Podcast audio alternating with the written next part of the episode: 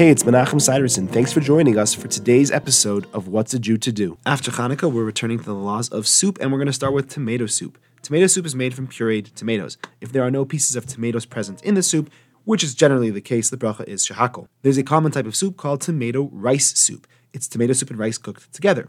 The question is, what is the ikar and what is the tafel? What is the main part of the soup and what is the addition, in which case the addition would not get the bracha, only the ikar, the main part, would get the bracha. If you're eating tomato rice soup, primarily for the soup, and you're just adding the rice to enhance the soup, the rice is the tafel, it's the addition, and the soup is the ikar, the main part, and therefore the bracha is the bracha on the tomato soup, which is shehakol that covers the rice as well. However, if you actually really want to just eat the rice, and the soup is enhancing the rice, seems like an uncommon situation, but should that be the case, the rice is the ikar, and the bracha is therefore beremine mazonos. A common situation could actually be that someone likes both the tomato and the rice.